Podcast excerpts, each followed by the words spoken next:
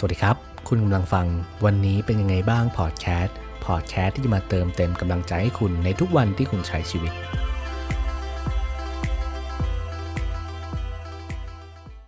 เป็นยังไงกันบ้างครับ สบายดีกันหรือเปล่า ผมว่าหลาย ๆ ท่านน่าจะรู้สึกเป็นกังวลหรือว่ามีความเครียดจากสถานการณ์ณตอนนี้นะครับ ก็อยากจะเป็นกำลังใจให้หลายท่านนะครับ ได้มีกำลังใจในการที่จะเดินหน้าใช้ชีวิตต่อไป นะครับ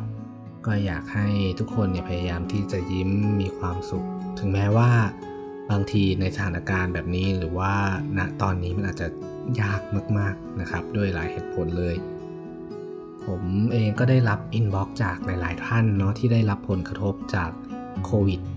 ไม่ว่าจะเป็นลูกจ้างร้านอาหารหรือว่าพนักงาน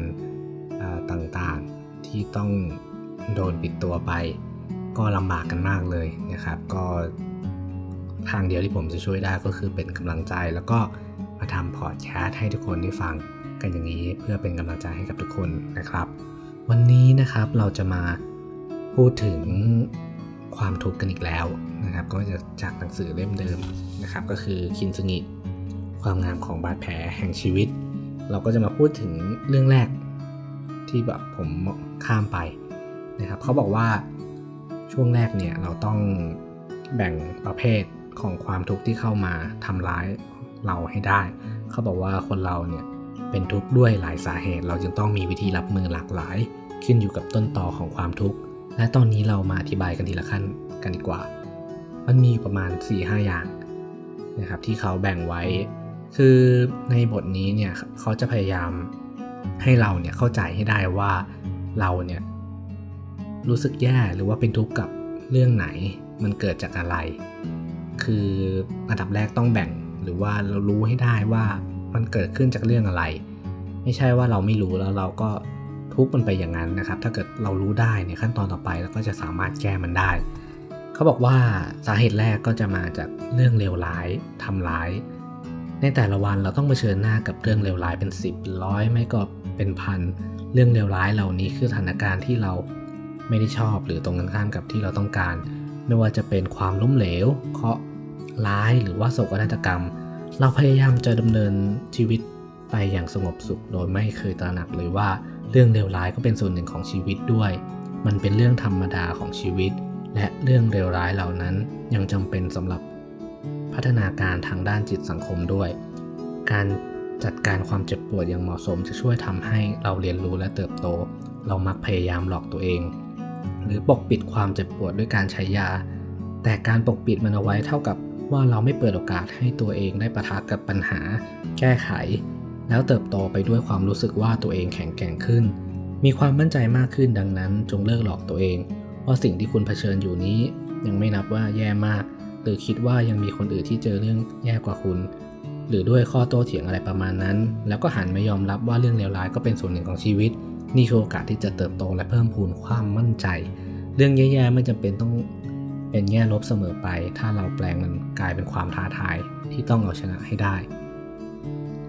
นี่ก็เป็นเรื่องแรกที่เขาบอกนะครับว่าเเรื่องเลวร้ายเนี่ยก็เป็นส่วนหนึ่งของชีวิต เราต้องยอมรับมันให้ได้ก่อน ถ้าเกิดเราไม่พยายามที่จะยอมรับเนี่ยแล้วเราหลอกตัวเองว่าเฮ้ยมันไม่เป็นไรมันมันโอเค มันแสดงว่าเราเนี่ยก็จะเจอแบบนั้นไปเรื่อยๆนะครับ อันนี้ก็ต้องเน้นย้ำนะครับว่าเป็นมุมมองหรือว่าเป็นคำพูดของนักจิตวิทยานะครับชื่อดัง ที่เขาพยายามที่จะช่วยให้เราแก้ปัญหา หรือว่าพยายามที่จะผ่านเรื่องอะไรไปได้นะครับ ก็เผื่อมีดราม่าจึงไม่มีอะไรนะครับ ต่อไปนะครับ เรื่องที่ 2 ก็คือความสับสนทำลาย ความเจ็บปวดทางอารมณ์เกิดขึ้นเมื่อสิ่งต่างๆ ไม่เป็นดังที่เราคาดหวัง เราคาดหวังอะไรกับชีวิต เราคิดว่าชีวิตจะเป็นอย่างไร เราไม่สามารถปรับความคาดหวังให้ตรงกับความเป็นจริงได้ เราตั้งเป้าหมายที่ไม่สอดคล้องกับความจริง และเป้าหมายแบบนั้นจะไม่ช่วยอะไรเลย นอกจากทำให้เราเป็นทุกข์เสียเปล่าๆ ความคาดหวังที่ไม่เป็นจริง ย่อมไม่มีวันเกิดขึ้นที่จริง คุณอาจจะคิดว่าสักวันหนึ่งใครสักคนจะมาช่วยให้ให้มันเกิดขึ้นได้ ผมเองก็ไม่อยากเป็นคนทำลายภาพลงตานั้น แต่ในขณะที่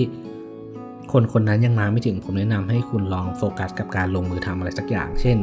จัดการกับความคาดหวังต่ออนาคต ต่อผู้คนและต่อโลกรอบตัว นอกจากนี้คนอื่นก็ยังมาตั้งความคาดหวังแทนตัวเรา ซึ่งเราก็เอามันมาใส่ใจจนกลายเป็นความคาดหวังของตัวเรา พวกเขาบอกว่าเราจะเป็นอย่างไร เราจะประสบความสำเร็จเมื่อไหร่ แล้วเราก็เชื่อพวกเขา เราสร้างความคิดต่อโลก และชีวิตจากการปฏิติปต่อชิ้นส่วนคำคมจากโฆษณาวลีดังของเราปัจญาหรือเราไลโค้ทั้งหลาย แล้วเราก็เฝ้าหวังหวาดกลัวและอยากได้อยากมีความคิดที่มีต่อโลกเช่นนี้ ภาพที่สร้างขึ้นมานี้ เรายึดถือเป็นจริงเป็นจังนำมาสับสนบนเปกับความเป็นจริงแน่นอนว่า ความอยากได้อยากมีไม่มีวันเป็นจริงได้ เมื่อมันเป็นจริงไม่ได้ เราก็ทุกข์ซึ่งเป็นความทุกข์ที่เรานะ่ะหลีกเลี่ยงไม่ได้ตั้งแต่ต้น ก็ในข้อ2เนี่ยครับเขาก็พยายามพูดถึงว่าเฮ้ยเรากำลังเจ็บปวดจาก ความสับสนหรือเปล่านะครับ เราคาดหวังมาก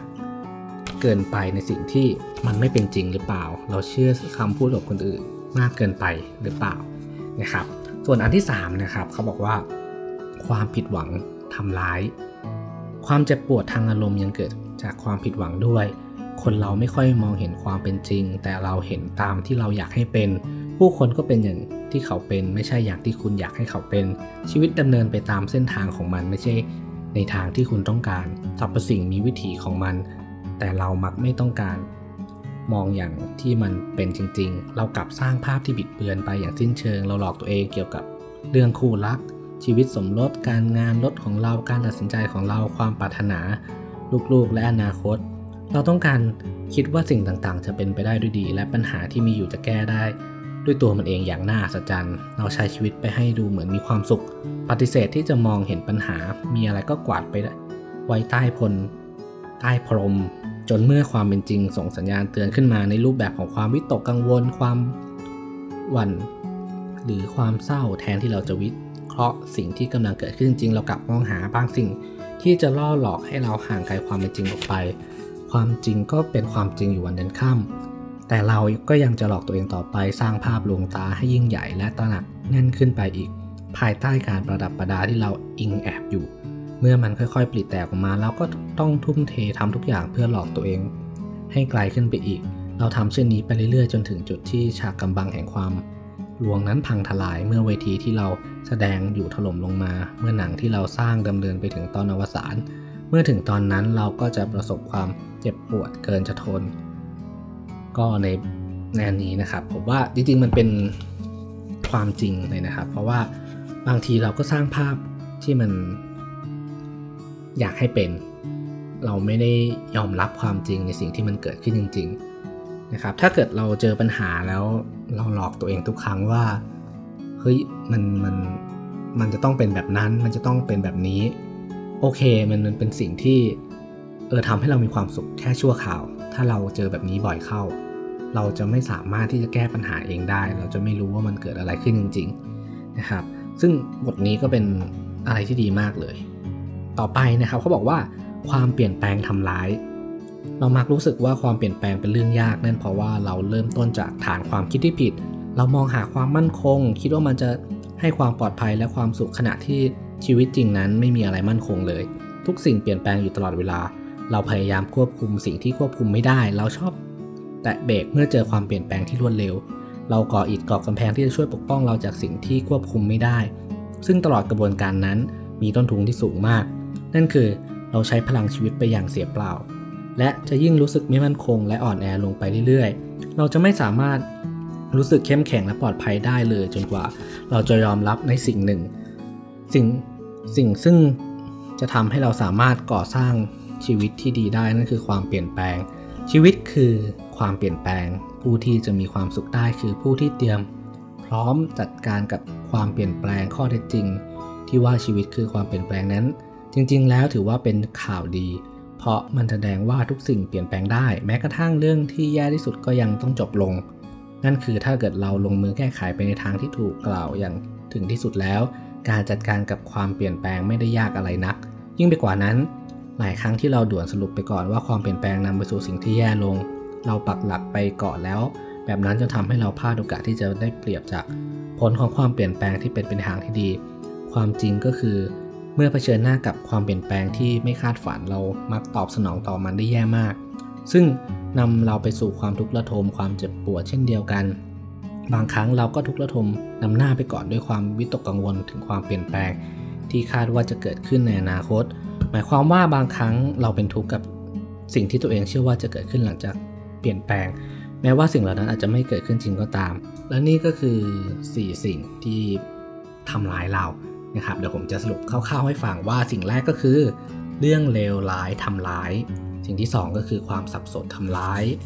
และข้อ 3 ก็คือความผิดหวังทำร้ายนะครับส่วนข้อสุดท้ายเขาก็บอกว่าความเปลี่ยนแปลงทำร้าย เขาพยายามจะอธิบายว่าจริงๆเนี่ย เราต้องแยกให้ออกว่ามันมี 4 สิ่งเนี่ยที่เกิดขึ้นกับเราจริง ๆ ไม่ว่าเราจะทุกข์แค่ไหนเนี่ยมันก็จะมีประมาณ 4 อย่างเนี่ยเราต้องลองแยกให้ออกว่า เป็นเพราะเรากลัวความเปลี่ยนแปลง เรากลัวเรื่องเลวร้าย เราเชื่อคนอื่นมากไป เราคาดหวังจนมันผิดหวัง หรือว่ามันเป็นเพราะอะไรนะครับถ้าเกิดเราเข้าใจใน 4 สิ่งนี้แล้วเนี่ยเดี๋ยวอีกหน่อยเราก็สามารถที่จะแก้ไขปัญหา รู้ได้ว่าปัญหานี้เกิดจากอะไร แล้วก็สามารถที่จะแก้ไขมันได้ถูกจุด ถ้าเรามัวแต่หลอกตัวเองทุกวันว่ามันไม่ใช่ปัญหาที่มันแย่อะไรเนี่ยมันก็หลอกตัวเองไปทุกวัน มันก็ไม่สามารถแก้ได้จริงไหมครับ อันนี้ต้องบอกในมุมมองของนักจิตวิทยานะครับในสิ่งนี้เขาจะพูด ให้เราพยายามที่จะรู้ถึงปัญหา รู้ถึงข้อเท็จจริงนะครับ มันจะอาจจะไปขัดกับมุมมองที่บอกว่าให้มองโลกในแง่บวก ทุกอย่างมันโอเค ทุกอย่างมันจะดีอ่าอันนั้นมันก็โอเคนะ แต่ว่าถ้าเกิดเรามองมาจริงๆแล้วเนี่ยเราอยากจะแก้ปัญหานั้นได้จริง ๆ เราอยากจะเรียนรู้ว่าทำไมมันถึงเกิดขึ้นแล้วเราจะผ่านมันได้ยังไงเนี่ย เราก็ต้องเข้าใจในส่วนนี้เหมือนกันนะครับสำหรับวันนี้ก็ขอบคุณและสวัสดีครับ